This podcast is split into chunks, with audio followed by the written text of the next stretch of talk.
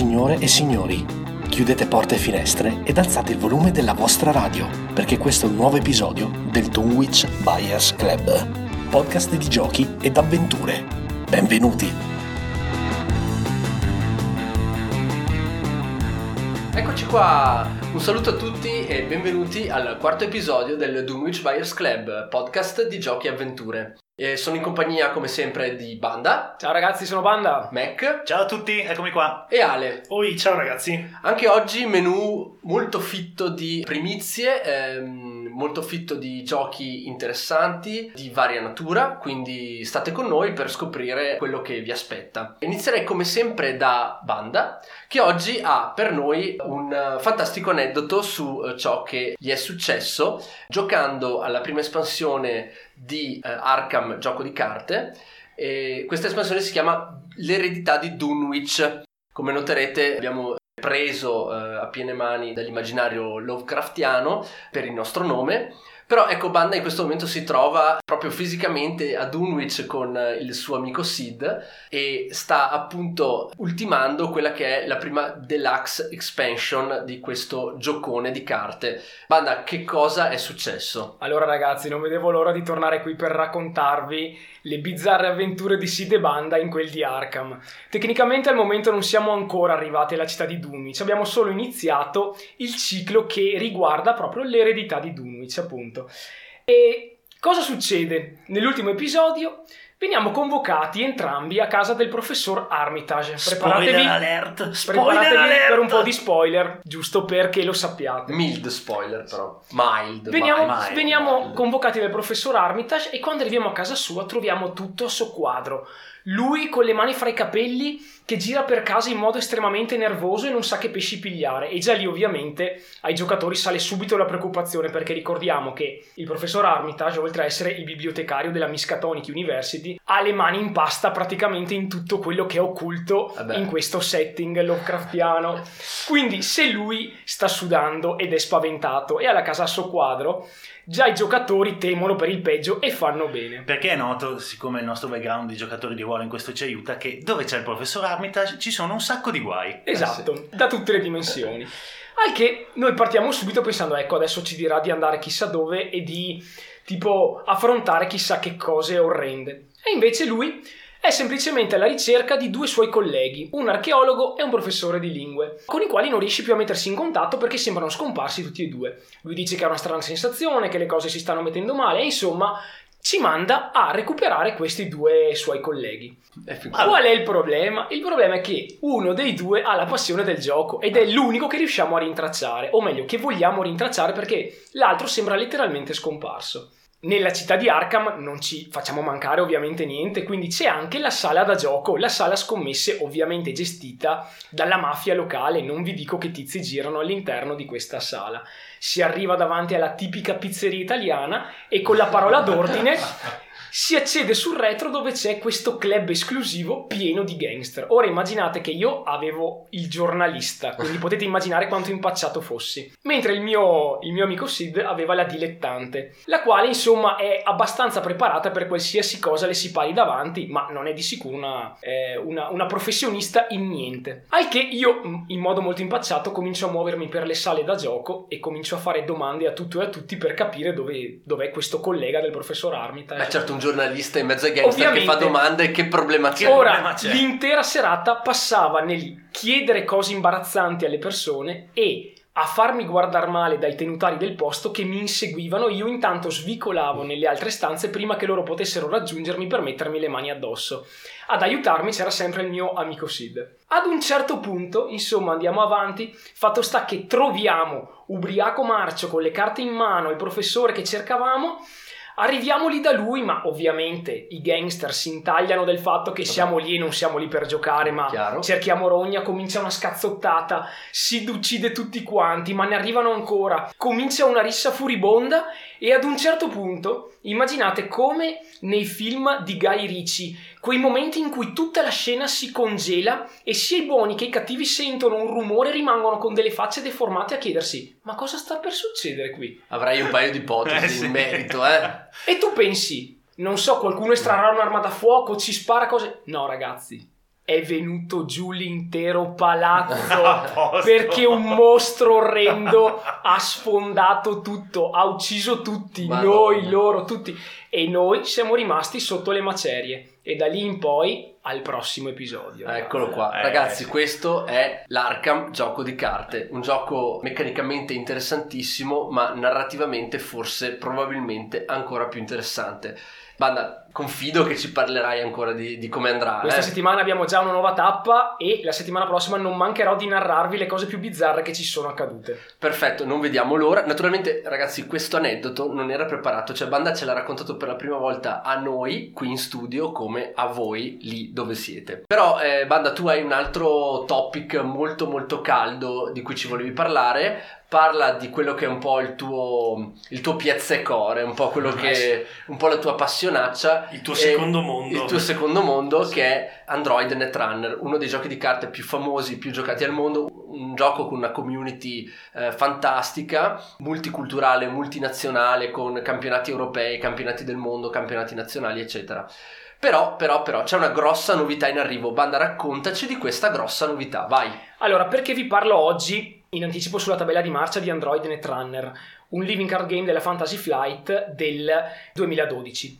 Perché proprio quest'anno è uscita la prima espansione narrativa del gioco, che aiuterà moltissimo ad acquisire nuovi giocatori e ad insegnare loro a giocare divertendosi e esplorando anche il background del gioco, che è un background cyberpunk, e è secondo me uno dei più bei background per questo tipo di giochi che sia mai stato creato. Ma, scusami, volevo ricordare che Netrunner è un gioco competitivo uno contro uno di carte, ambientato, come dice Banda giustamente, in questo mondo cyberpunk molto particolare, dominato da corporation e da hacker che eh, si oppongono appunto a queste corporation.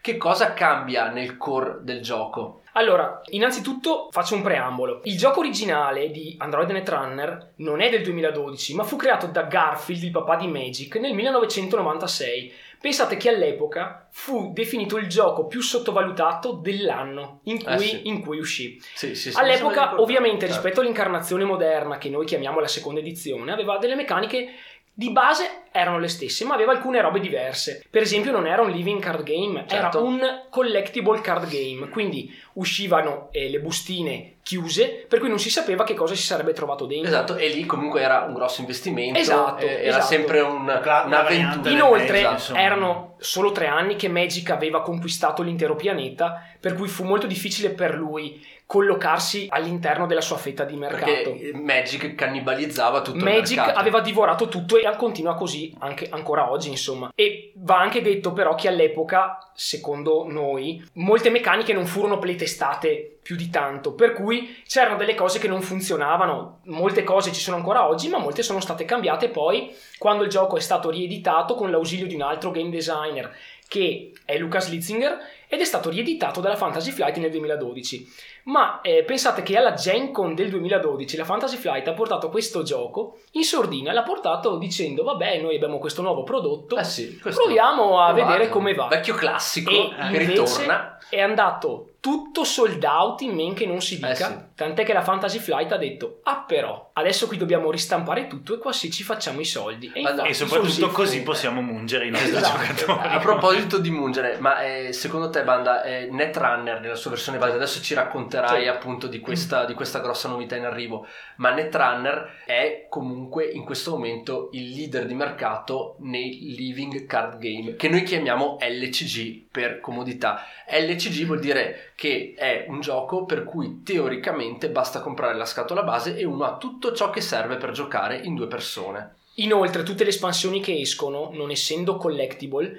mettono a disposizione di chiunque le compri tutte le carte del gioco. Non c'è il problema di trovare la rara, la non comune o di trovare una carta specifica tutti, per ottenere un deck particolare. Tutti per tutti. Tutti hanno tutto. Ogni pack che esce contiene venti carte in triplice copia, quindi tutti quanti hanno le stesse risorse, si parte paritariamente. Al momento, ovviamente, qui bisognerebbe aprire un capitolo anche dedicato per esempio a Game of Thrones, perché secondo me al momento è il suo maggior rivale. Onestamente non so dirvi quale tra i due sia il leader. Io propendo ancora per Netrunner, certo, a livello di gioco, a livello globale. In Italia posso dirvi che è più giocato Game of Thrones, però ah. mondialmente credo che Netrunner sia proprio la loro ammiraglia. Bene, e adesso naturalmente abbiamo fatto questo doveroso cappello introduttivo, perché non è che tutti sono degli espertoni o tutti sappiano tutto, e è il momento di Eh, annunciare questa grossa novità. Sì, quest'anno è uscito Terminal Directive, che è la prima espansione narrativa per Android Netrunner. In che cosa consta? Beh, oltre ad avere nella confezione ben centosessantatré nuove carte per Corp e Runner, contiene proprio un'intera campagna narrativa che viene giocata da due giocatori. Uno interpreta il Runner, quindi diciamo l'hacker, l'altro interpreta la Corp, però, quindi, tra virgolette, il sistema. Che cosa accade? Di sfondo c'è una vicenda, c'è un serial killer che si aggira per la città, che non è umano, pare un robot, un bioroide o un clone, o comunque qualcuno che ha una forza sovrumana, che compie tutta una serie di omicidi. E entrambi, sia il lato Runner che il lato Corp, devono investigare e arrivare per primi a capire e risolvere il puzzle, a capire chi compie questi omicidi gio- giocano, e perché giocano insieme, quindi, cioè collaborano semplicemente, ragazzi, fondendo le carte del set base di Android Netrunner con le carte di Terminal Directive si possono fare dei mazzi per giocare la campagna narrativa. Fantastico. Ci sono ovviamente no, sì. la, camp- la parte narrativa è di tipo legacy, quindi certo, ognuno dei due giocatori avrà un datapad, ovviamente di plastica insomma, o di, o di carta, in cui si appiccicano praticamente degli adesivi che vengono consegnati ai giocatori in base ai progressi che fanno, certo, durante la campagna. Questi adesivi li metti sulle carte? No, no, questi adesivi li metti sul datapad. Ah, sul datapad. E essendo legacy, poi ovviamente l'espansione non si può più ritrattare tutto, tutte le eh, scelte che vengono fatte dai giocatori. E una volta che gli adesivi sono stati attaccati al datapad, questi aggiungono delle nuove regole alla, certo, campagna in corso, e danno delle direttive nuove sia al Runner che alla Corp. C'è tutta una parte relativa per esempio agli achievement, quindi eh, un obiettivo per esempio per il Runner può essere quello di fare una determinata cosa e alla fine del turno rimanere con pochi crediti o solo poche carte in mano, oppure la Corp deve fare le agende in un certo modo. Perché vi ho parlato praticamente di questo gioco ora? Ovviamente questo gioco dal duemiladodici ad oggi ha eh, sviluppato un sacco di espansioni deluxe e di datapack che lo hanno portato molto avanti, per cui per i giocatori che si approcciano per la prima volta, per la prima volta è molto difficile entrare interamente subito in questo mondo. Certo, ci raccontavi del fatto che tu stesso quando sei entrato i primi mesi sono stati veramente abbastanza punitivi, sì, dal punto di vista delle prestazioni. I primi mesi sono molto punitivi dal punto di vista delle prestazioni, perché questo gioco è un gioco estremamente estremamente profondo ed è un, un gioco che, nonostante lo si giochi di continuo, e vi giuro ragazzi, io faccio tornei da due anni, in due anni ne, ho, ne avrò fatti trentacinque, ok? E conosco tutti i migliori giocatori in Italia. Io sono il classico giocatore da metà a due terzi classifica, ok? Ma la community italiana ha un pool di dieci dodici giocatori che veramente, veramente possono andare tranquillamente ai mondiali e vedersela con i campioni inglesi e americani.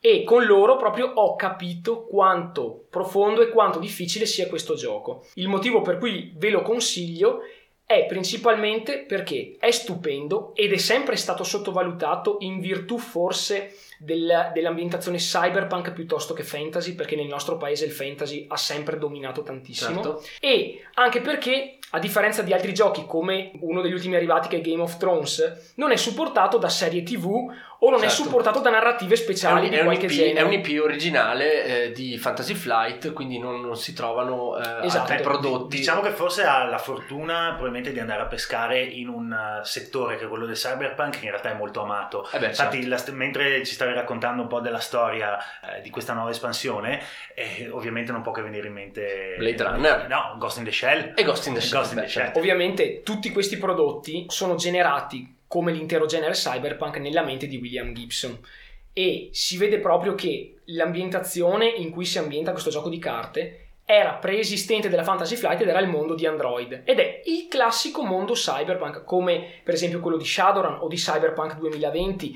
o di altri mondi che sono stati costruiti poi ma che derivano tutti dalla trilogia dello sprawl, quindi Neuromante, Mona Lisa, Cyberpunk. Certo. Che cosa accade qui? Questo gioco, oltre ad avere una normale gestione di deck building e le carte in mano, il mazzo, gli scarti, ha due componenti fondamentali che lo distinguono da qualunque altro gioco di carte sino ad oggi. Uno è la componente asimmetrica, quindi il runner e la corp non giocano allo stesso gioco, devono vincere totalizzando sette punti entrambi, ma in realtà lo fanno con regole diverse e seguendo strade diverse. Non è un mirror match come in Magic in cui ognuno ha il suo deck e bisogna portare a zero punti vita l'avversario.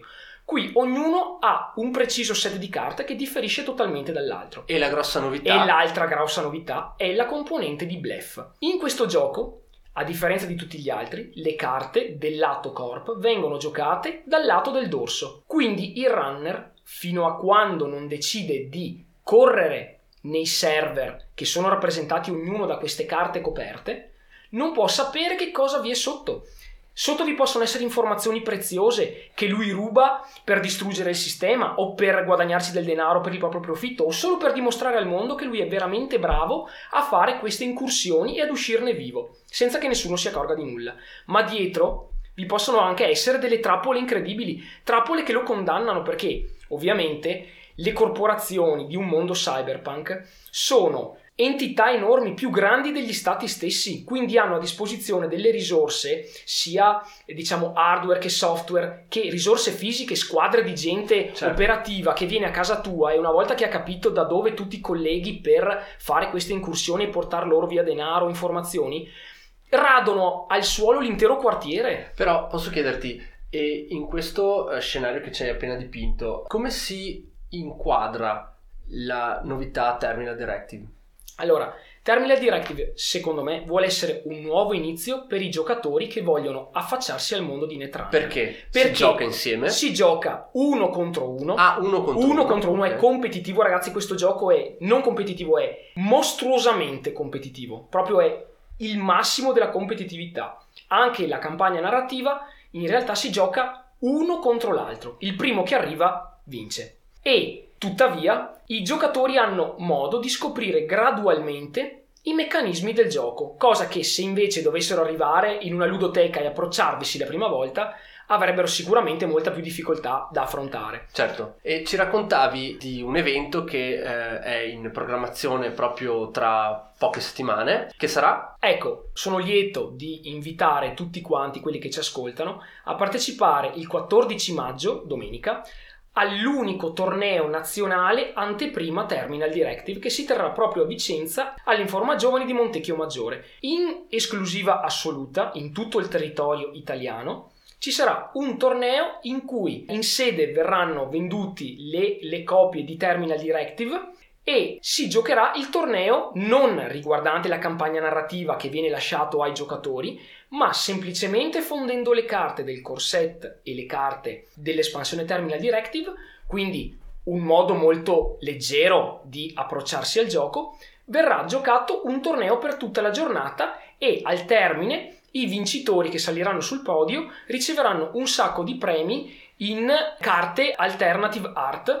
Vi giuro ragazzi, sono stupende, cioè sono le stesse carte del gioco però eh, praticamente con una grafica diversa e sono ovviamente molto belle, molto prestigiose all'interno della community. Certo, scusami, Trump. Ultima nota prima di chiudere con questo argomento, chi sta portando in Italia Terminal Directive? Allora, quest'anno verso il termine del duemiladiciassette entrerà nel mercato italiano Asmodee Italia, che ha già annunciato di aver eh, diciamo acquistato i diritti per Netrunner qui nel nostro paese. E secondo i rumors a settembre aspettiamoci un core set due punto zero con molti molti cambiamenti che rilancerà praticamente il gioco da zero per tutti. Vi giuro ragazzi, date una possibilità a questo gioco, non ve ne pentirete. Una cosa estremamente importante è che la community di questo gioco è davvero la migliore che potete incontrare, perché in Italia ci conosciamo tutti quanti e discutiamo molto spesso tutti quanti dei vari cambiamenti, del meta del gioco, di come certo. migliorare e tutto. e credetemi sono tutte persone estremamente affabili, estremamente competenti, con cui è un piacere andare a torneo, ritrovarsi una volta ogni due settimane, ogni mese, e portare avanti questa passione. Non si tratta qui di acquistare un gioco e di giocarci con il vicino di casa una volta ogni due settimane, qui si tratta proprio di entrare in un mondo vero e proprio e di coltivare una cultura di gioco. Quindi ragazzi, vi aspetto tutti quanti a Montecchio domenica quattordici maggio. Bene, un grazie a Banda per questo completissimo quadro della situazione di Netrunner in Italia e dell'imminente arrivo di Terminal Directive, che anche noi stiamo aspettando con un certo interesse, pur non facendo parte di questa community, perché comunque è un evento dal punto di vista ludico eh, su tutto il mercato italiano. Bene, adesso è il momento di Mac, che ci racconta uh, un gioco che abbiamo avuto uh, la fortuna di provare a Modena, Modena sì. a Modena Play, che era uh, uno dei tavoli più gettonati, gettonati sì. di tutta la fiera, e che è il primo esperimento di Da Vinci Games nel mondo del miniature game e diciamo dell'American, quindi quei esatto. giochi pieni di dadi, pieni di miniature, pieni di mostri, dove si combatte un casino. Esattamente i giochi che piacciono a me, insomma. Vai Mac. Il gioco è Fireteam Zero. Nel millenovecentoquarantadue, quattro soldati sparirono dal programma di addestramento del battaglione First Ranger, appena formatosi, e i loro nomi furono cancellati dagli elenchi. Scelti per le loro abilità speciali, combatterono una guerra segreta contro nemici sovrannaturali e avversità soverchianti. Però questo sembra... Questo è l'incipit che sembra tirato fuori da una puntata di, dell'A-Team, e che sta proprio all'inizio del, del manuale del gioco, e che ti fa subito entrare un po' nel mood di questo gioco, appunto, di questo miniature game. Quindi un background, tra virgolette, realistico, non si tratta di diciamo fantasy, di sì. non si tratta di fantascienza. Allora, parte da una base realistica che è quella appunto della Seconda Guerra Mondiale, millenovecentoquarantadue, siamo in pieno svolgimento del conflitto, però ovviamente fin da subito capiamo che c'è qualcosa che non va. Difatti tutta la storia si svolge attorno all'arrivo sulla Terra praticamente certo. di questi artefatti, che sono fisicamente degli oggetti che sono però in grado di prendere possesso di organismi viventi, mm-hmm. di però... sostituire la loro mente, e da lì in poi si nutrono praticamente di, eh, di tutti gli sfaceli che vengono causati dalla guerra. Immaginate la Seconda Guerra Mondiale, facendo un paio di conti quanti morti ci sono stati, certo. quanto queste creature eh, mm. possono, possono trarre beneficio insomma da, da, da questa situazione. E le premesse ci sono tutti per un po' alla Hellboy, insomma. Ecco, eh, sì, diciamo sì, che sì. sicuramente molti elementi richiamano. È effettivamente Hellboy. A me è parso un, un ottimo incrocio tra Hellboy E, e qual era il videogame, quello con uh, Dishonored Dishonored, Dishonored. Sì. È vero, beh sì, c'è un, po di, c'è un po' di uno dei protagonisti uno dei protagonisti del gioco ah beh sì, è, sì, ha sì. proprio Shade, che è quello eh, sì. lo specialista in il, il, il più figo di tutti, più figo di tutti cappuccio pugnali esatto. numero uno. Allora eh, Fireteam Zero è un gioco collaborativo, bene a specificarlo subito, eh, di combattimento e una minima parte tattica. Dico minima parte tattica perché questa cosa mh, ho visto in giro che è abbastanza discussa, cioè probabilmente la gente quando sente parlare di Seconda Guerra Mondiale si aspetta subito eh sì, che ci il sia wargame classico, un dettaglio esatto quasi da wargame, decine no, di ragazzi. Token, mappe complicatissime insomma. Esatto. Fireteam Zero segue la scia ormai tracciata con successo della Zombicide, quindi tanto per capirci non, ci, non troverete i classici quadratini sulle mappe, ma ci sono dei settori in cui mm. i, i giochi che possono essere di forma e, e grandezze diversi, in cui i giocatori si muoveranno solitamente di due caselle per volta a seconda della loro, della loro velocità. Quindi diciamo siamo abbastanza distanti dal classicissimo dungeon crawler eh, come poteva essere ad esempio il sempre citato HeroQuest con sì. le caselline precise eccetera. Qui abbiamo dei, che è un po' la tendenza sostanzialmente di tutti i giochi di miniature che sono usciti da cinque sei anni a questa certo. parte, ecco, essere molto più eh, malleabili da un punto di vista ecco di, di tattica eccetera. Certo. Fireteam Zero appunto non fa, non fa eccezione e eh, mette i quattro eroi che sono appunto i componenti di questa squadra speciale contro queste minacce sovrannaturali. Ovviamente mh, allora abbiamo il comparto miniature che è veramente di primissimo livello, okay. non dico a livello delle ultime creazioni eh, della Guillotine e della Culmini or Not come accennavamo nelle scorse puntate, ma sono comunque miniature veramente molto belle, particolareggiate, molto differenti fra loro, quindi mh, sono più di quaranta all'interno della scatola, quindi c'è Però, veramente tanto materiale. Beh, quello che noi definiamo il baule, esatto, cioè è proprio tu lo porti a casa e nel retro del lato auto c'è solo lui, visto, visto in fiera è quasi una spanna di altezza, insomma, e il costo è proporzionato. Quello che si trova dentro però secondo me ripaga quasi totalmente l'investimento, perché ha, oltre alle miniature che sono molto belle, il manuale e la componentistica è curatissima. Del manuale fate conto che almeno la metà, parlo soprattutto del manuale delle missioni, la metà del, dei fogli è dedicata solo al background, quindi è molto immersivo, vale la pena di spenderci tempo per leggere, eh, ti traccia sempre un quadro molto chiaro della missione che stai per affrontare. Chiaro. Ecco, mi permetto di fare subito una piccola critica, nel senso che le missioni incluse nella scatola base sono solo nove. Beh, quindi insomma, che comunque è una buona base per conto, partire. Sicuramente, fate conto che si va da un quarantacinque minuti per la più facile fino ad un'ora e mezza, magari due, anche per quelle più complesse, anche perché il gioco tende ad essere um, salire piuttosto come difficoltà man mano che si va avanti nelle missioni, anche più di altri giochi quindi, simili. Quindi Mac, stiamo parlando sempre di un uh, collaborativo senza master. Collaborativo senza master, giustissima e, precisazione, sì. E di eroi fatti con una, una sensibilità particolare verso la seconda guerra mondiale, quindi siamo, siamo praticamente soldati specializzati, sì, ma sostanzialmente soldati, soldati seconda guerra mondiale. Esattamente, siamo, siamo infatti del bureau praticamente. Esatto, il comando. Eh, sì. È proprio un comando, esatto. Comando. Infatti è bella questa commistione di varie suggestioni, no, che il gioco ha messo assieme. Abbiamo il comandante, il, lo specialista del corpo a corpo, che era il tipo incappucciato che si diceva prima, esatto. eh, il tiratore scelto e il guastatore. Ciascuno di questi personaggi è molto ben caratterizzato, eh, sia da un punto di vista di storia, di background, che anche come scelta di possibilità di gioco, quindi di azioni speciali e, e così via. E qui veramente ci sono, i personaggi sono molto molto diversi, ma perché? Perché, e questa è una cosa che, su cui stressano, diciamo, anche gli stessi creatori del gioco, è sì un collaborativo, ma è veramente un collaborativo di quelli che sì. premia la, ehm, gli sforzi sinergici dei giocatori.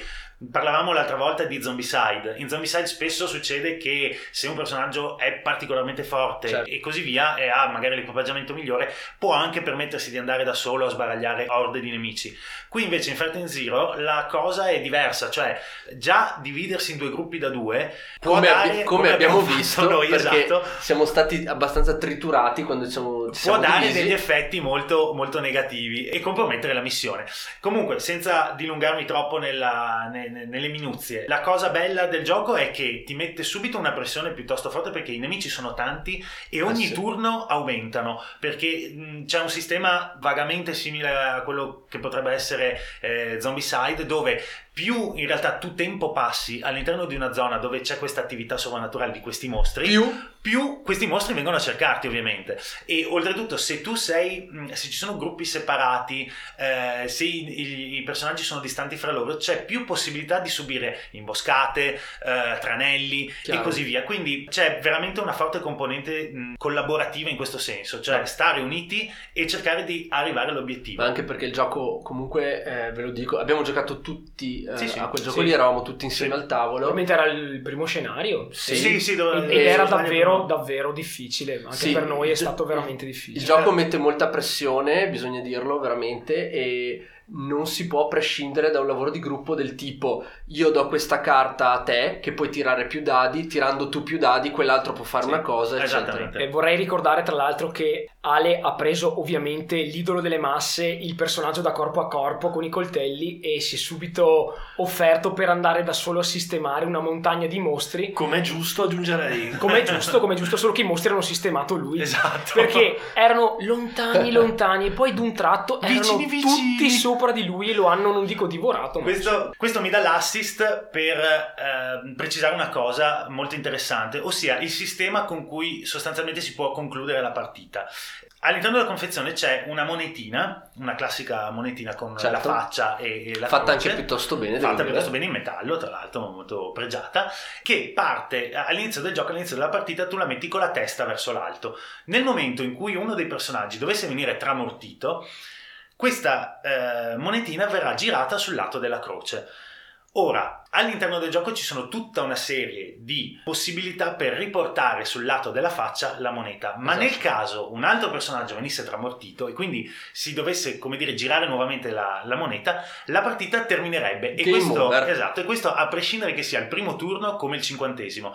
La cosa è bella perché di fatto non ci sono dei punti ferita a scadenza dei personaggi, dopo vedremo brevemente come, eh, come viene gestito questo aspetto del gioco, quindi c'è proprio la necessità anche di conquistare gli obiettivi, di portare a termine gli step che vengono indicati nella missione, proprio per preservarsi nel momento in cui un qualsiasi sfortunato evento o il ferimento di un personaggio porti la monetina a dover essere vuotata sul lato della croce.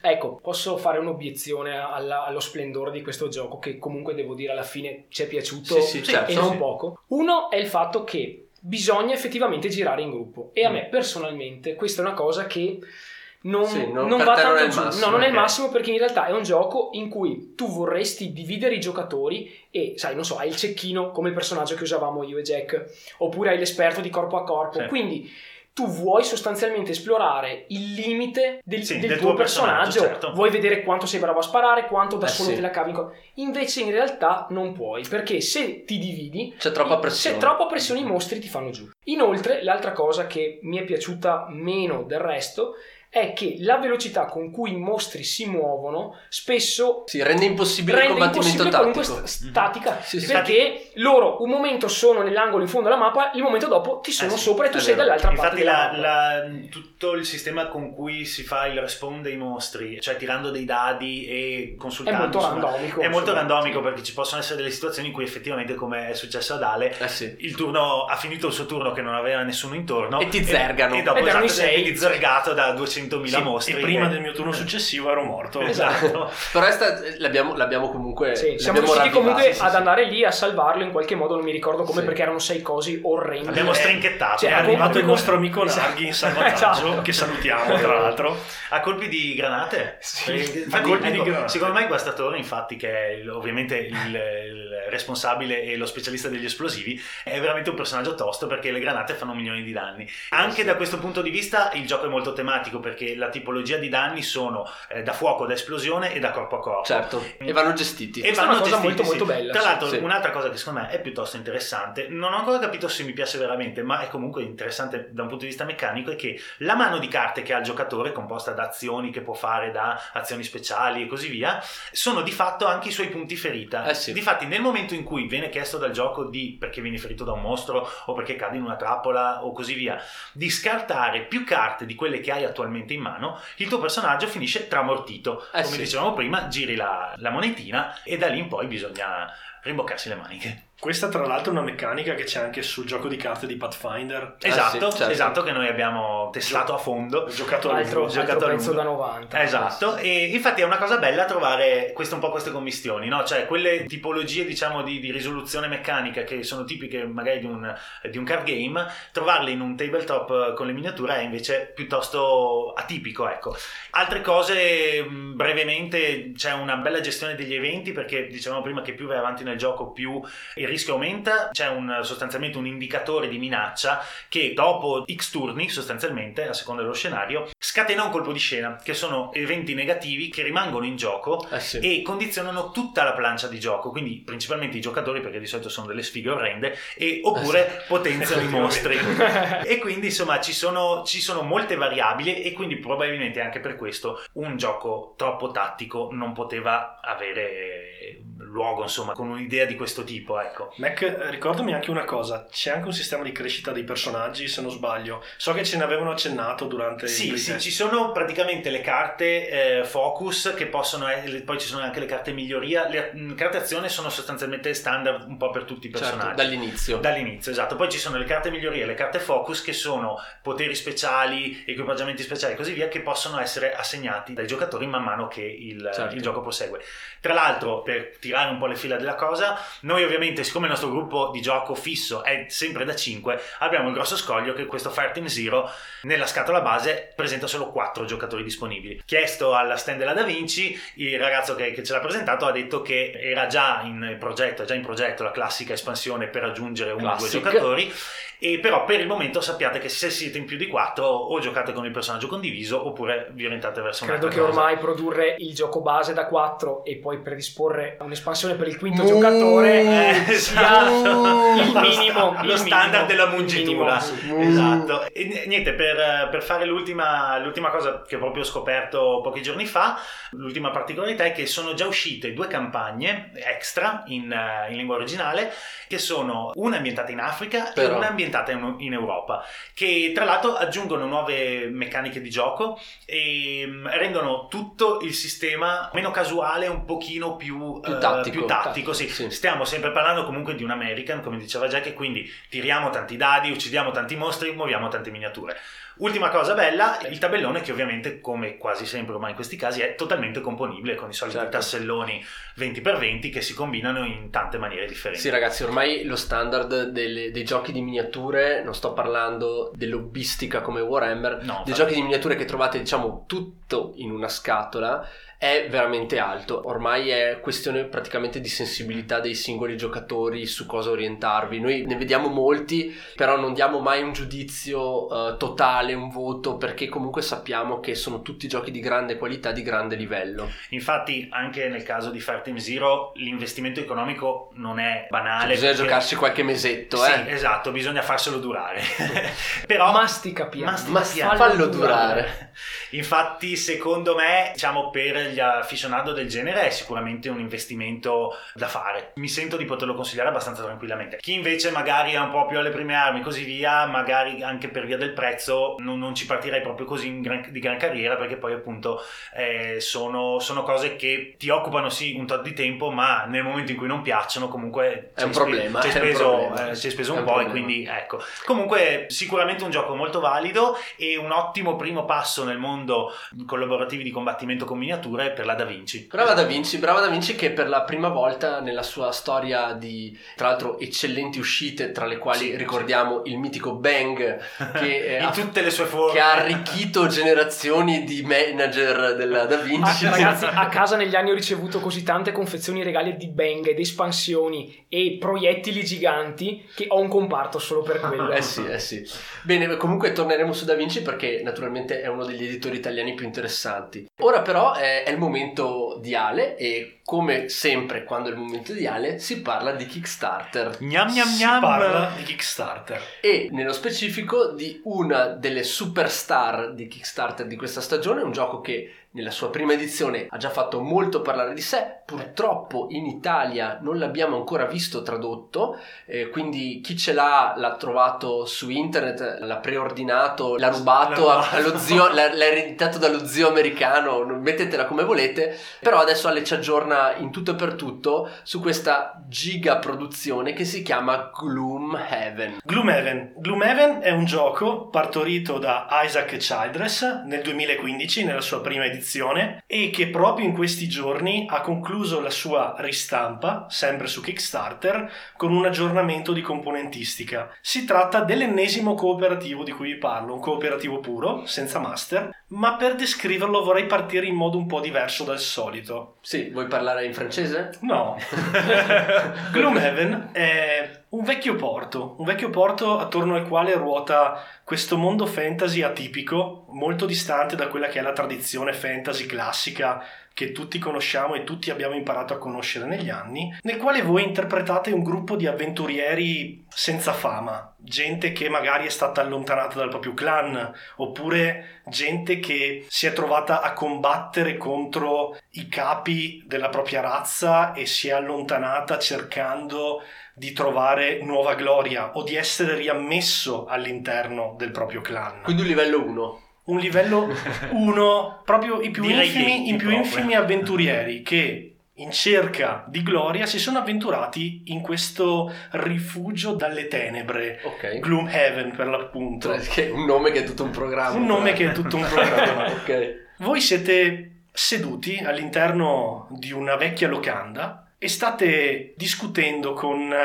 con gli avventori che sono presenti, quando ad un certo punto venite avvicinati da una mercante Varrat in cerca di qualcuno che possa aiutarla nel ritrovare dei documenti che le sono stati rubati. Voi ovviamente ascoltate la sua richiesta, anche perché è ingioiellata, chiaramente una che non ha bisogno di grosse presentazioni, è decisamente munita di sonante denaro. Certo. Ha centomila espansioni di Netrunner, le ha tutte. le ha tutte, le ha tutte. Probabilmente doppie, anche due doppie. o tre copie di Fireteam Zero. Esatto. esatto. E voi, voi accettate. Perciò partite alla volta di una... Ale... Però scusami, mi sembra che tu ci stia come raccontando l'inizio di una classica una campagna di gioco di ruolo. ruolo. Eh? Cioè, perché... questo è quello che stiamo pensando eh, tutti sì, qua dentro. Gloomhaven è a tutti gli effetti un gioco di ruolo. Si tratta di un dungeon crawler cooperativo, come dicevo poc'anzi, ma con alcune piccole piccole modifiche, o meglio, mm. non tanto piccole, piccole, piccole grandi piccole. modifiche. Stiamo, grandi stiamo parlando di un gioco la cui scatola da sola è grande come due confezioni di Fireteam Zero. Un come? mattone di sette otto chili, però, con all'interno non so neanche quante punch boards. Guardatevi un unboxing perché vale più di mille parole. Non ci sono miniature perché tutti i mostri sono su standees. Questa è una scelta, questa è una scelta stilistica perché volevano creare molte varietà di mostri okay. che con le normali miniature sarebbe stato molto difficile realizzare, mentre invece i vostri eroi avranno le loro miniature dedicate. Ma qui partiamo con un discorso che io spero di fare il più breve possibile, ma che so già che non sarà breve. E vabbè. Perché il buon, il buon Isaac cosa ha pensato? A lui gli American si vede che non piacciono tanto, o meglio, non gli piace legarsi a quelle meccaniche che sono troppo aleatorie. Troppi perciò, dadi, troppe robe. Perciò no, ha eh, creato troppo mainstream, un gioco sì. Euro-style mm-hmm. di carte, Yuhu! senza nessun dado, in cui ogni singolo personaggio ha il proprio mazzo da giocare, il proprio deck, il, il proprio, super caratterizzato, sì, il proprio deck, come piace a te. Eh, eh, banda inoltre, sta già sudando. Inoltre a tutta questa cosa ha unito una meccanica legacy molto molto, molto spinta. spinta Ragazzi, stiamo parlando di un gioco che vi terrà impegnati per anni. Uh, è, è un titolo da uno a quattro giocatori. C'è comunque tutta una serie di house rules disponibili su Board Game Geek con le, le regole per giocare in cinque. Certo. Basta fare delle piccole modifiche. Ma perché questa meccanica legacy? Pensate a Gloomhaven come a un posto ancora sconosciuto a voi. Voi siete veramente degli eroi di livello uno, come se aveste appena creato le vostre schede personaggio. Chiaro, vai. Iniziate la vostra avventura mm-hmm. e ogni volta che completate uno scenario siete posti di fronte a una scelta. Sono già carico, Ale. Vai. Potete scegliere di affrontare un'avventura in un modo in, o in un altro e di concluderla in un modo o in un altro. Ale, scusa, sono già tutto sudato. Ale. Esatto, mi viene in mente, mi viene in mente una parola chiave in questo caso che è, che conosceranno anche i nostri amici che si occupano o a cui piacciono molti videogiochi, che è open world. Ci siamo molto vicini. Voi immaginate di aprire il tabellone del gioco che rappresenta questa mappa molto nuda, con soltanto il porto di Gloomhaven messo in evidenza e tutto attorno una serie di piccoli numeri che identificano delle zone che in realtà vi sono ignote. Qualcuno ha mai sentito parlare di Fog of War? Beh, sì. sì. Qua tutti, però tutti, magari i nostri... Nella scatola, quando prendete tutto il materiale, troverete ben quattro fogli di stickers. Ogni stickers riporta un numero. Cosa succede? Ogni volta che voi affrontate uno scenario, attaccate lo stickers nella zona in cui vi state recando e un po' alla volta la vostra mappa si popolerà completamente. Però puoi andare dove vuoi tecnicamente. Puoi andare dove vuoi. In, in più, board. ogni volta eh sì. che voi entrate in città ci sarà un evento cittadino che dovrete... tirare, randomizzare certo. con una pescata di carte. Ogni volta che affrontate un viaggio da Gloomhaven verso un'altra zona ci sarà un evento lungo la strada, eh sì. come in tutti i giochi di ruolo che sono usciti dagli anni e che avete masterizzato per i vostri amici o che i vostri amici hanno masterizzato per voi. Ogni volta che voi completate un obiettivo ci sarà un achievement da sbloccare e l'achievement sarà simboleggiato da una bandierina che attaccherete sulla mappa. La presenza o meno di determinate bandierine sbloccherà nuove aree della mappa che prima vi erano precluse. Poi ogni personaggio, quando viene creato, pescherà una propria quest personale, una quest personale che indica anche l'obiettivo di quel personaggio. L'obiettivo finale di Quindi vita, ancora no? più caratterizzante. Finale di vita. E perché? Sì, spettacolare. Su Gloomhaven ci sono diciassette personaggi, diciassette diverse tipologie di personaggio giocante. però all'inizio ne avrete soltanto sei di utilizzabili. Chiaro. Via via che voi aumentate la reputazione di Gloomhaven e la vostra reputazione, via via che completate gli scenari e che decidete come completarli, questo sbloccherà nuove classi, nuove carte, nuove abilità. Alle vostre carte, in base all'avanzamento di livello, verranno attaccati degli stickers che modificheranno anche completamente l'abilità vera che state utilizzando. Unite a questo una meccanica pazzesca di combattimento e avete appena confezionato quello che, ripeto, è un gioco che durerà per anni. E perché ve lo dico? Perché lo scenario che io vi stavo raccontando è il tutorial. Oltre a questo ci sono novantacinque scenari, di cui novantacinque c- ragazzi, non dodici, tredici, novantacinque, di cui cinquantacinque solo della campagna principale, gli altri invece dei singoli personaggi. In più c'è un generatore, un sistema di generazione random di altri scenari. A posto. Tra, tra l'altro mi vedo Samara che ti chiama e, fa, e ti fa novantacinque scenari. novantacinque. Ascoltale, però posso chiederti adesso un parere abbastanza tranchante, lo devo chiedere, ma qui siamo veramente al punto d'incontro ideale fra gioco di ruolo in, classicamente inteso e gioco da tavolo. Mi piacerebbe poterti dire di sì o di no con convinzione. Purtroppo non ho ancora avuto modo di giocarlo. Beh, chiaro, no? Questa qui quindi è soltanto, voglio dire, la però, presentazione di quello che, che ci aspetta, voglio dire. Io in questi ultimi mesi ho avuto modo di vedere gameplay di questo gioco e devo dirti che la mia risposta è assolutamente sì. Ok, ok. Se posso dire una cosa, siccome Ale me l'aveva sottoposto già qualche mese fa, anzi al, quando c'era stato il primo Kickstarter, se non sbaglio, no? Sì. Forse non c'erano tante eh, non c'erano tanti gameplay ancora disponibili e mi ricordo che ero stato stupito dalla complessità del gioco, avevo avanzato delle qualche perplessità. Perché tu sei un elitista, certo. Qualche perplessità su due cose. Allora, la grafica secondo me non è così fantastica come sembrava, però mi ha detto Ale che nella seconda edizione l'hanno migliorata. Su questo fatto hanno fatto dei piccoli miglioramenti. Ok, su, è un po' diciamo il classico. Su questo mi trovo d'accordo con me, che la grafica è opinabile. È opinabile più che altro perché è il classico fantasy né carne né pesce, Mac, un po' più, da giochino più che altro, cellulare. Posso dirti, okay. Mac, più, più che altro il livello si è talmente alzato, sì, negli esatto, ultimi anni esatto. Che se questa roba fosse uscita cinque anni fa ci saremmo ci sta... buttati sì, per sì, terra. Ci strappavamo gli occhi e esatto. Morivamo di sanguati. Va, va anche detto che se avessero messo tutte le miniature no no di vabbè, tutti i mostri presenti no, no, quello lo capisco, pagato mille euro perché, esatto, sì, sarebbe costato, tra l'altro sarebbe stato una scatola probabilmente di quindici chilogrammi, probabilmente sarebbe stato come Death Monster Dungeon da, no Kingdom, King, Death, Kingdom Monster, Death Monster di cui parleremo esatto. In futuro sì. Comunque no, l'altra cosa che effettivamente mi interessa di più è la complessità del gioco.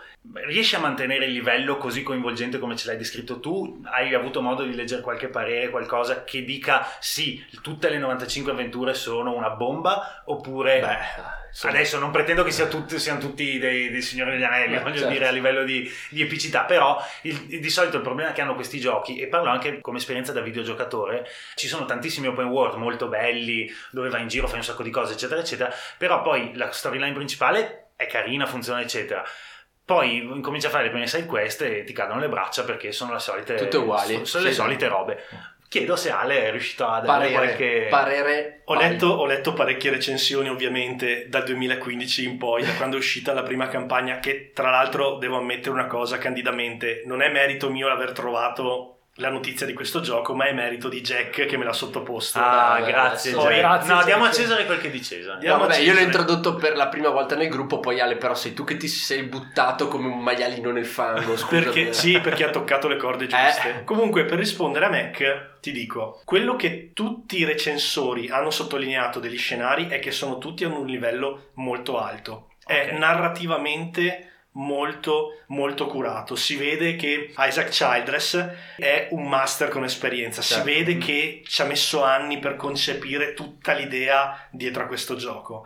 Di contro c'è che quando tu entri nel dungeon e combatti, quella mezz'oretta di puro combattimento è il classico dungeon crawler, eh ci sta, voglio dire, cioè, però, no, però posso dire anche, no, no, no. anche in un gioco di ruolo classico, sì, pen and paper, certo. Alla fine il combattimento, ok, tiro il dado, ti attacco da dietro, sfondo la porta, ti tiro una, ti tiro una, fre- no, no, ti tiro infatti, una freccia, cioè. L'importante è che tutti gli, gli elementi di questo gioco siano in un giusto equilibrio, esatto. Quindi che tutto non si trasformi in tirare dadi, sessioni di tirare dadi, ma che la parte di eventi fuori dalla città, dentro il dungeon, sia tutto armonizzato in maniera ottima, e mi pare dalle tue parole di capire che questo prodotto è una bomba. Di a questo sì. punto aprirei la parentesi sulla meccanica, molto breve. La meccanica del gioco è molto bella perché voi avete un mazzo di carte, ma non si sta parlando di un gioco in cui pescate alcune carte e sperate di pescare quella giusta. Mm-hmm.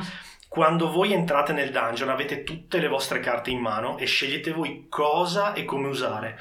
Ne giocate due alla volta perché una rappresenta ad esempio il movimento e l'altra l'attacco, e il numero che c'è al centro di ogni carta indica l'iniziativa. Eh certo. Questo gestisce perfettamente il tavolo e vi dà una immediata idea di cosa sta per succedere. Beh. In più le carte sono anche i vostri punti vita, ma in modo diverso rispetto a Fireteam Zero. Ok. Perché il gioco vi punisce quando subite ferite facendovi scartare la vostra pila degli scarti. Ah, ok. Quindi ve le toglie dal gioco. Del gioco. Ops. Ops. Eh, sì. Beh, quindi c'è anche un elemento tattico. C'è anche un elemento notevole. tattico, perché quando voi rimanete senza carte non avete più possibilità di andarvi a prendere quelle che avete già usato. Il vostro personaggio è esausto eh, sì. e non farà più nulla, nulla. Ah. a meno che non siano gli altri a consentirvi ah. di fare qualcosa. E tra l'altro, Ale, ci aspettano carte mirabolanti quando saliamo di livello, immagino. Sì, tu sblocchi una serie di carte pazzesche. Detto questo, ti rimane solo una domanda da fare, eh sì. direi. Quando lo compriamo? Eh.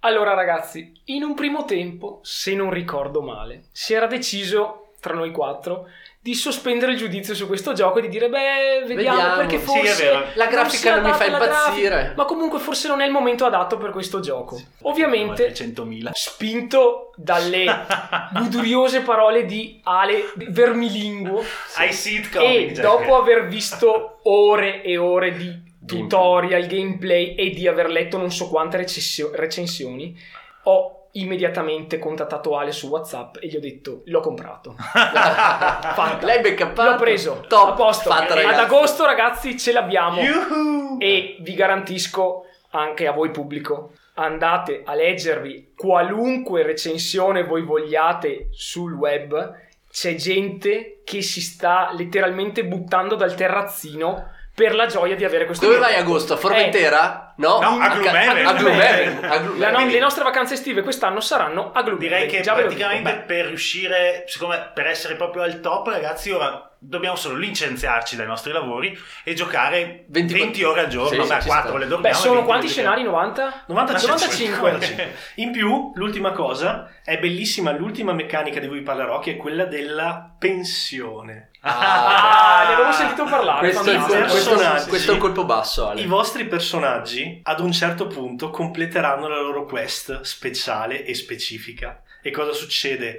A un avventuriero diventato eroe che ormai non ha più niente da chiedere al mondo esterno decide di ritirarsi, e appena vi ritirate andate a pescare il pacchetto Legacy corrispondente e scoprite che classi nuove state per sbloccare. Ma ragazzi, che lavoro! In più il giocatore che ha completato questa subquest del proprio personaggio ha diritto a un perk da utilizzare per il personaggio ah, successivo. Perk vuol dire grosso vantaggio permanente se non siete proprio anglofoni. Ragazzi, se tutto quello che abbiamo detto non vi spinge in questa direzione, di più non possiamo fare. Comunque noi, noi siamo aperti al dibattito, scriveteci se lo state giocando, ci interessa tantissimo, veniteci a cercare su Facebook. Tra eh, l'altro te... abbiamo il sito nuovo nuovo. Esatto, o sul sito uh, dunwich buyers club punto it o su Facebook. Dunwich Buyers Club, scriveteci sempre cosa ne pensate, mandateci foto, tutto, noi ne parleremo, vi saluteremo e siamo assolutamente interessati sia come produttore di contenuto podcast sia come proprio giocatori, cioè se ci mandate informazioni e impressioni noi siamo ben ben felici di riceverle e di elaborarle in questo programma. Ma ora c'è una cosa che ci devi raccontare, Jack, no? Ah, sì. Dove sei stato settimana scorsa? Allora, settimana scorsa, beh, dunque io una volta al mese ho, ho la fortuna di poter partecipare a dei live su Facebook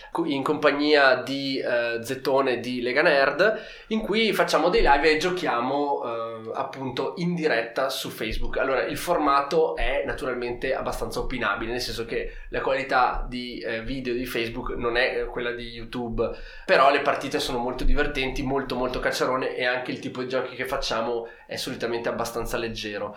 A proposito, salutiamo Zettone. Sì, eh, salutiamo, sì, eh. Ciao Zettone. Salutiamo Ciao naturalmente Zeta. Zettone, che ci vuole bene, eh, sappiamo che ci segue, noi seguiamo lui, le sue, la sua rubrica fissa su Lega Nerd è, si chiama Il Trono del Re, e ve la consiglio se vi piacciono i fumetti, perché lui tratta di fumetti. Io credo che lui viva leggendo fumetti. Sì ragazzi, è stupenda ed è di una qualità veramente veramente alta. Esatto. E queste dirette su Facebook sono un po' eh, un, una costola di questo eh, Il Trono del Re. Noi la giochiamo co- sempre con grande piacere, e settimana scorsa c'è stato un doppio appuntamento. Allora, l'appuntamento classico eh, si è svolto come da programma l'ultimo giovedì di ogni mese, ed è stato, lo, eh, lo trovate tranquillamente su Facebook, sulla pagina di Lega Nerd, ed è stato Colt Express, un, grande, grande, un bel classico, grandissimo, un gioco che tutti abbiamo avuto l'occasione di giocare, forse Ale tu no? Sì sì, l'ho giocato anche tu. Una volta sola purtroppo. Una volta sola. Eh, magari io... poi ne parliamo. In io ho fatto quanti più di... pugni nel muso, no, i no. sacchetti che cadono e... Sicuramente, sicuramente avremo modo di parlarne in maniera più approfondita in futuro. Detto questo, Colt Express, se non lo conoscete, è un gioco ambientato nel vecchio West, dove eh, c'è una specie di treno costruito con dei pezzi di cartone molto carino, dove i giocatori praticamente si muovono, si sparano. È la classica rappa al treno. È la classica rappa al treno, dove però si può rappinare anche eh tra sì, rapina. In realtà i ladri si rappinano tra di loro. Esatto, e quella è stata, vabbè, il classico delirio, eh, anche perché è un gioco di programmazione, quindi cosa succede? Noi eh, prima mettiamo in, in tavola tutte le carte relative alle nostre azioni, e poi tutte le carte hanno il loro svolgimento, quindi tu non puoi sapere cosa hanno giocato gli altri. In ordine inverso, tra l'altro. Tra l'altro. A volte sì, a volte no. Ed è quella la, la meccanica veramente stupenda. A volte tu vedi quello che fanno gli altri, a volte no, quindi è eh, un, sostanzialmente un fantastico generatore di caos. Naturalmente, se vi piace avere tutto sotto controllo e siete impazziti per Mombasa Uh, o The Great Western Trail, vi sconsiglio di giocare a uh, Colt Express, nel senso che è veramente difficile tenere sotto controllo quello che sta succedendo al tavolo. L'evento però speciale della settimana scorsa si è svolto con il secondo live che, in via del tutto eccezionale, abbiamo fatto uh, venerdì scorso. Perché? Perché avevamo ospite con noi, giocante al tavolo, l'autore del gioco stesso. E no, non è Stefan Feld e neanche Uwe Rosenberg. No, era, era Immanuel Casto. Se non lo conoscete, ve lo dico io. È l'autore di Squillo, un gioco di carte che... penso presto o tardi, banda, comunque... Sì, sì, mi ha detto che è già sì, sì, sulle tracce. Tardi, ma sei, sei già in pole position. No, so, so che il tema non è il tuo, il tuo preferito, perché tu naturalmente hai eh, il fantasy, la fantascienza, e naturalmente Squillo, è chiaro che... Però... Pe- però cioè, ma però sei un professionista, dire, ragazzi, sono un professionista e tratterò anche questo prodotto con la dovuta professionalità. Bravo banda. Ed è proprio eh, la, la tematica del gioco che rende quello che abbiamo fatto venerdì eh, un'esperienza abbastanza unica, anche per quel che mi riguarda. Il gioco si chiama Witch and Beach ed è stato presentato a Modena Play duemiladiciassette. C'è, so che c'era l'autore stesso a presentarlo, eh, Immanuel, che saluto. È stata una bellissima esperienza giocare con te, Immanuel. Il gioco eh, Witch and Beach. Eh, il gioco sostanzialmente è una sorta di eh, combattimento tattico, per certi versi non proprio dissimile da Fireteam Zero, in quanto ah. è molto possibile aiutarsi fra, fra giocatori. Eh, le meccaniche sono molto semplici ed è possibile giocare in tre versioni: la versione totalmente collaborativa contro il gioco, la versione con il traditore e, in ultimo, l'arena, tutti contro tutti. Ovviamente è incredibile come la tua professionalità stia descrivendo tutti i meccanismi perfetti di questo gioco. Adesso si arriva. Ma adesso ma, si arriva.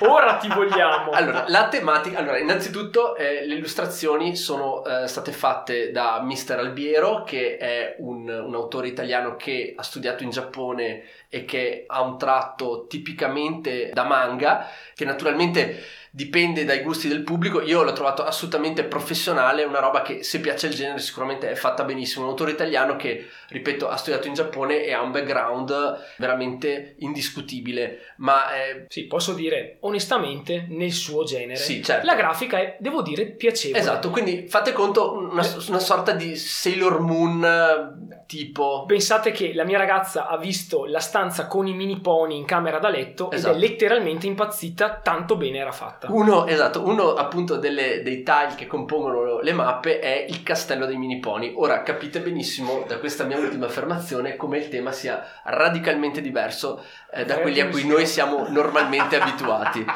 Guerre mondiali, fantasy, hacker, tentacoli, tentacoli, cultisti. cultisti. Ora, naturalmente, da questo a delle Sailor Moon eh, che lottano insieme per sconfiggere il male, capite che... che... E mi pareva avesse la forma di Adinolfi, se non erro. Sì, uno, un, esattamente, uno dei cattivi era...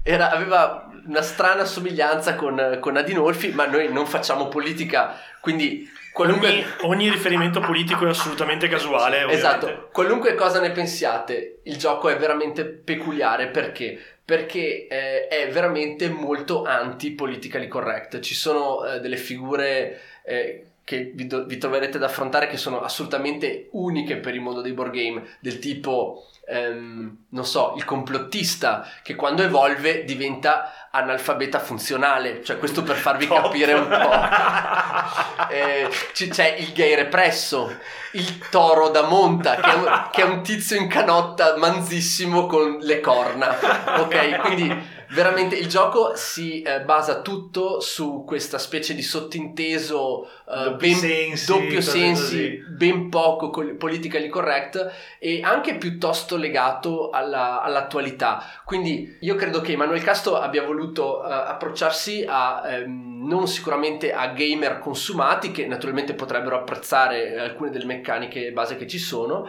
ma abbia voluto comunque approcciare un mondo di giocatori molto più casual, a cui magari non frega più di tanto di imbarcarsi in avventure eh, multimese che durano anni come quella che abbiamo appena descritto, però hanno voglia di passare un'oretta combattendo insieme contro il male in modo scanzonato, con, come delle vere Sailor Moon, sì, insomma. Diamo a Cesare quel che è di Cesare. Questo gioco può, per carità, non piacere a molti, ma sicuramente c'è del genio in Immanuel Casto, certo, che ha creato allora, questo, dico, questa, questa versione. Vi dico solo che il mio personaggio si chiamava Topazia. Esatto. Okay? E cioè, dice tutto adesso. È, è, chiaramente era vestita di giallo e tutto, però voglio dire, eh, comunque c'è... Eh, a livello, allora, se devo proprio fare un'analisi molto fredda, molto scientifica, vi posso dire che il gioco è assolutamente curato, non è un gioco brutto eh, o rotto in qualche modo, è ben bilanciato, gira velocissimo da Dio senza problemi, non guardi le regole ogni due per tre perché non ti ricordi,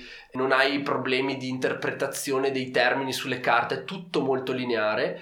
Gli spell, cioè gli incantesimi che sono il vero cuore del, del gioco, proprio del gioco, vero, ok? Sì. Al di là del, di qualsiasi cosa ne possiate pensare del tema, eh, sono eh, però studiati molto bene, e soprattutto la cosa che ho trovato più pregevole di questo gioco è come lavorano insieme. Mm-hmm. Io avevo un support, quindi curavo, congelavo, poi avevamo il D P S che sparava palle di fuoco a nastro contro i poveri gay repressi. Adesso no, purtroppo no, questo è, realtà, è un fatto, è, è quello fa- che è successo. È quello che è successo. Tra l'altro la, la location dei gay repressi era la spa. Ah, eh beh, certo. Sì, beh, certo. Ok, quindi... palle di fuoco nella spa contro i gay repressi, io congelavo la gente, curavo, eh, un altro, mi sembra proprio Zeta, eh, seduceva i nemici che così non ti attaccavano, eh, un altro riportava in vita i morti, li usava come zombie, però tutto funzionava, posso dire, sorprendentemente bene da un punto di vista corale. Ma la domanda che io mi faccio, vai banda, fammi dall'inizio tu, è questa. Sì.